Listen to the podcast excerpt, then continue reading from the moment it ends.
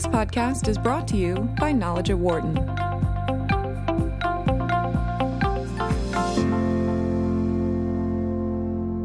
Leadership is always an important component of the makeup of a company. It sets the tone as to where that person wants to take the firm. But looking inside of leadership, we are seeing the needs for purpose as an important piece of leadership as well. And that is the focus of a new book titled Leading from Purpose. Uh, it is by author Nick Craig. He is also president and founder of the Core Leadership Institute, and he joins us on the show right now. Nick, welcome. Thank you, Dan. Thank you. Great to have you with us. So, it is purpose being a constant in an ever changing world right now, correct?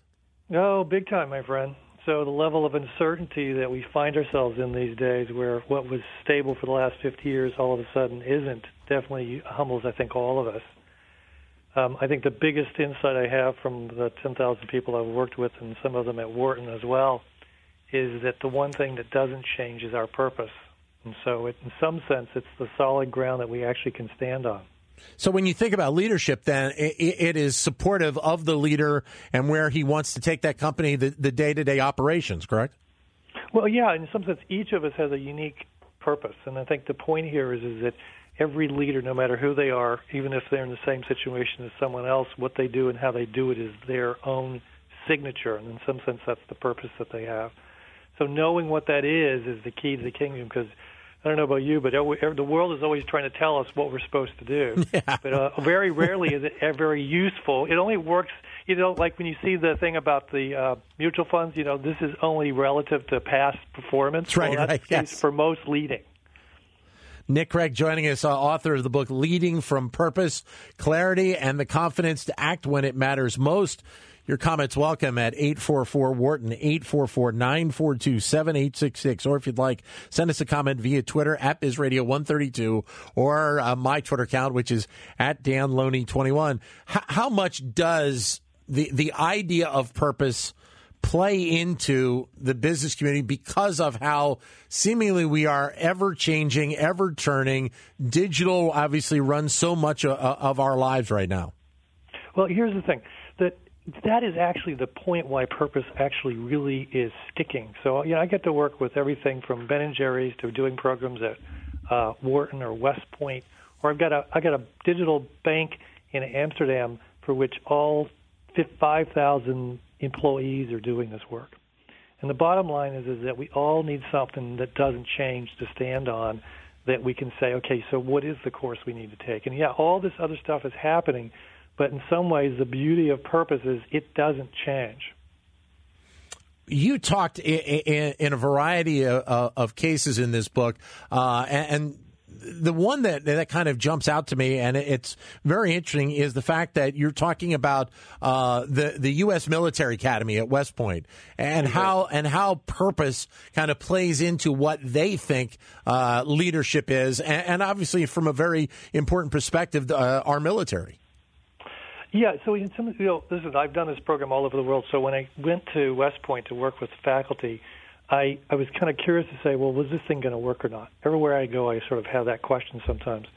And in some sense, that group, it even took on more strongly than even some of the others, because every individual there has an underlying ethos of service. And when you add purpose to service, you begin to see what is it that has them take a career that isn't the one where they would make the most money, in which it's very likely that if they're successful, they'll be in a firefight very few people have that as a definition of success. Yeah, right. Yes. And so with that, you've got to have something truly solid that you feel as to why you're doing this stuff. What is the in, intrinsic motivation? And so for many of these individuals, what was amazing was is the word love was in a lot of their purpose statements.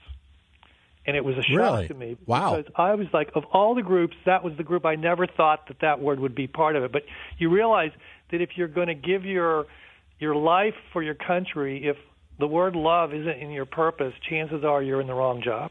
Yeah, you're exactly right. Because as you uh, were laying that out, I was thinking, how does love play in this? But love of country obviously is is part of this process.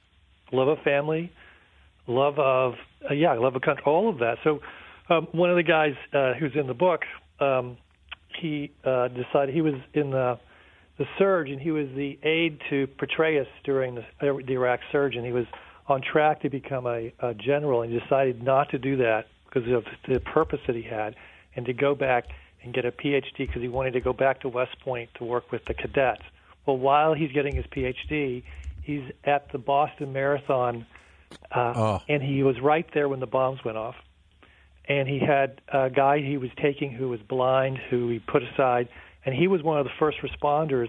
And actually, he was helping the EMS t- first responder teams figure out how to put tourniquets on it because he actually knew how to do it in a way they hadn't because he had actually had to do it in the field.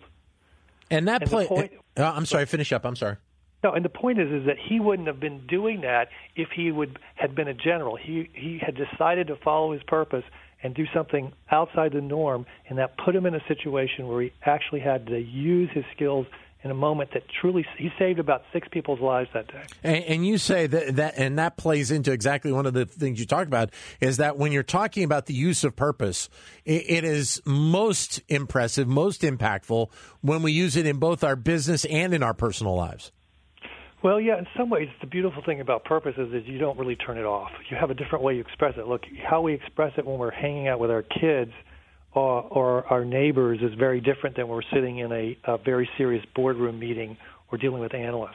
At the same time, what you bring that's unique to a situation, whether you're running a radio show or running a meeting or whatever the case may be, there's something you bring that someone else with the same skill wouldn't, and that's your purpose. Is it is it in your mind a kind of an ingrained mindset behavior that that people have in them, or is it at times also a learned behavior? Well, I think purpose is, in some sense, a, a, a way in which we see the world that is ours, that many times comes from like our magical moments as a childhood, as a kid, or, or from our challenging life stories. But how we deal with those, each of us has a different way of doing it. So in some ways, I see purpose as sort of the thread through our life that is the constant while everything else changes. The challenge is most of us don't know what it is. Um, Einstein had a wonderful quote associated with it, him, which is, "Everyone's a genius, but if you ask a fish to climb a, a tree, it will spend its whole life thinking that it's stupid." The challenge for most of us is that we're being asked to always climb a tree. And we try to. And the bottom line is, is what if we're the fish? And the challenge is if you know what you are, then you can actually truly step in and own it. And if you own it, then you can lead from it.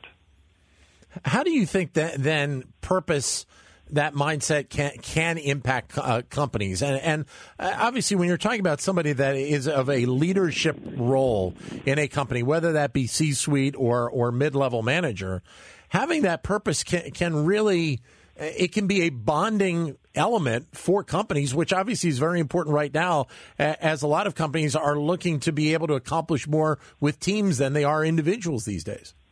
Absolutely. And you know, if we look at the most iconic brands that we have out there, whether it's Lego or it's Amazon or it's Starbucks or it's Apple, those are all or Southwest Air, those are all based on the purpose of the founder and their ability to then have that be the expression of the company.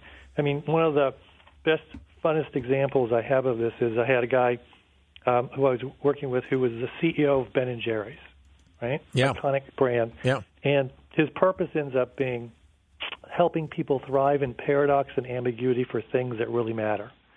Now, a purpose like that means that you're happiest when all hell breaks loose.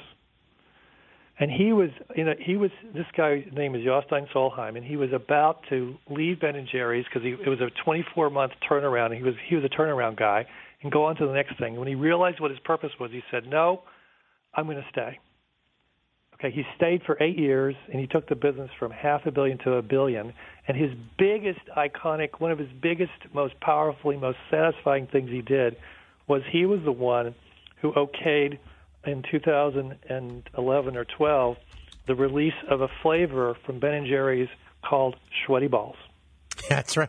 That's right. Now, you exactly. You remember it. Yes, right? I do. No one, no one ever forgets it. Yeah. How many ice cream flavors have you ever remembered? No, there. There's never been one out there, and obviously it's a play on what uh, what had been done on, on, Saturday Night Live as well. And exactly. it, it's just you know it, it, it drew so much attention that it, it was it's iconic for uh, for the brand. Well, here's the thing. He originally, when the guy came to him and said, "Look, everyone else has said no."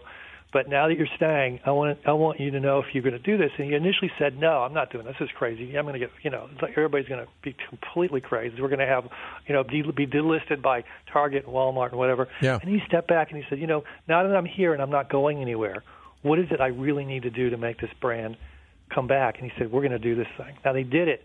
Walmart ended up delisting them. They even got uh, the the CEO of Walmart to say, "We're not going to sell Schweddy balls," which of course everybody at Ben and Jerry's thought was the funniest thing on the planet. Yeah. They did have a lot of mothers groups really upset at them. Oh, okay, Oh, sure, yeah. Teenage boys are running around screaming this thing. But it was when the when that came out, it was that the, the brand was back. Now they've since done, um, you know, all kinds of uh, Jimmy Fallon flavors. They've done a, a Black Lives Matter flavor. Yeah. Uh, and he's been, he was been there for eight years. He's now transitioning, but uh, to uh, be possibly on uh, taking another role. But at the same time, he's now seen as sort of a founder, CEO person in the sense that they just sort of he's sort of so went into this thing that when they released the Black Lives Matter flavor, Ben calls up Jostein and says, "You outbend me." Okay, but here's the thing: this would have only this only happened because Jostein so got clear on the beautiful purpose that he is, and he was in that on that stage to sing his song. And if he had taken this huge promotion that they were offering him, and doubled six-figure raise and all the things that went with it, he would have been managing somebody who would do that, but not doing it. And so he turned it down. He turned down the job. He turned down the promotion that 99.999% of us would never turn down. But in doing so, he gave all of us a brand that is iconic because he's he's really helped it. Now, obviously, he didn't do this by himself. And when I've, I've worked with the whole management team, and they all have such incredible sense of purpose. If there's ever an entity, their, their social activism at Ben and Jerry's is probably the best of any company that I've ever seen Right. because they so believe that their purpose isn't selling ice cream. Their purpose is to change the world. And what they realize is that two people who have opposite points of view around abortion or whatever it may be, if you give them ice cream, they'll have a conversation. which ends up being a great way to be able to bridge some of the gaps that we see out there today. Um, you mentioned Lego. How, how did Lego play into this this process of purpose? Well, first of all, um, what's really funny is that I go around the one world running programs and working with executives. And what we do is one of the things we think about is uh, we help them look back at uh, when they were a kid, what were some of their magical moments in their life before everybody told them who they should be. Okay? Yeah. And you get a lot of really powerful narratives and stories that help them think about what is that purpose that's always been with them. And for many people, their one of their Lego sets and their experience with Lego has a magical moment in it. And I cannot tell you the number of people whose purpose statement has the word Lego in it. Wow. Okay. Okay. So I got one guy who says his purpose is to be the Lego poet that helps you connect head to heart. Okay. Okay. All right. Guy's, I have another guy's purpose, which is, you know, my my my, my purpose is to build the Lego helicopter that actually flies. Okay. Now, each of these are very powerful metaphors for each of these individuals. So there's something about that brand that's iconic in that sense. Now, Lego's purpose is to basically allow kids to become the engineers and scientists of the world and be Yep. able to step into that part of themselves. And I'm paraphrasing it. And in, what's beautiful is that we we've been doing work with uh, Lego with uh, some of their HR groups and some of the other groups to help them clarify what their individual purposes are and how to connect their individual purpose to the organization's purpose and how do you fully bring that to the next level. I mean, all toy companies right now are very struggle are struggling. Toys R Us goes out of business. How would you like to have 20% of Yeah. your distribution disappear from one day to the next? Okay. So toys, so Lego is just like every other company reinventing itself and discovering what is the next thing. But the one interesting thing is is that the purpose hasn't changed. Okay, and in some sense, that's the most powerful uh, compass for them is how do they stay true to the co- to the purpose. I, I would guess that, that to a degree, using the Toys R Us example, that, that to a degree, the, the purpose of what that company was maybe 25 years ago or 20 years ago uh, may have deviated from, uh, you know, especially in the last few years, part of it because of the, the change going on in, our culture and, and in retail. But I, I, would think that part of the reason why Toys R Us uh, it did not uh, was not able to continue is because maybe their purpose did not match what they what it really needed to be. Well, what happened with Toys R Us, for example, is that you know they got bought by uh, a venture capital firm, and of course their purpose was uh, very different than probably the original owners of Toys R Us, right? Yeah. The other thing is, is that you know what purpose will do is it will keep focusing you on what is it you really need to do. But if you get sucked into how you're doing it today, you'll forget the purpose. IKEA, for example, has a beautiful purpose, which is to make what's available to the few to be available to the many. Right. Now the challenge is, is they unfortunately real, forgot that the internet showed up. So in, a, in about four or five years ago, all of a sudden their sales went down as their competitors were able to get on the internet, and in some sense they had been focused on their store experience. Well, their purpose has nothing to do with stores. You know, the purpose says how do you make what's available to the few available to the many, and if you had been true to that, and what they realized is, is that they had lost the connection and they needed to step back into it, and that the internet was a beautiful expression of how you bring that purpose to alive. So the challenge for all companies is how do you make the transition to these whole different worlds that we live in with digital platforms and all the things that are happening. The beautiful thing about purpose is purpose is not stuck in the old way in which we've been doing it. Purpose is a common, beautiful, clear message of what is it that we are here to do, and then the how you do it will change over time. So it's it's very possible that the internet, and because of how we rely on it so much, it has the opportunity to kind of drive a, a new a new era of purpose. Correct? Absolutely, absolutely. I think so. And you know what's funny for me is that uh, 10 years ago when I was doing this work, nobody was doing it. Now all of a sudden, every time I turn around, somebody's talking about purpose. and I'm like, oh my God. It's like, you know, I hate being the guy who's been around forever and then everybody else says, hey, you know, I've just figured this thing out called purpose. And I'm like, well, I've been around for a while. What's interesting is why. So the question is, why is it so sexy and important right now? So my, my, under, my sense of it is this, is that in the last 10 years, the level of uncertainty has increased dramatically with the every organization. Right. No, I don't know any organization right now that has a strategic plan that goes out more than a couple of years that they have any possibility that's going to actually occur.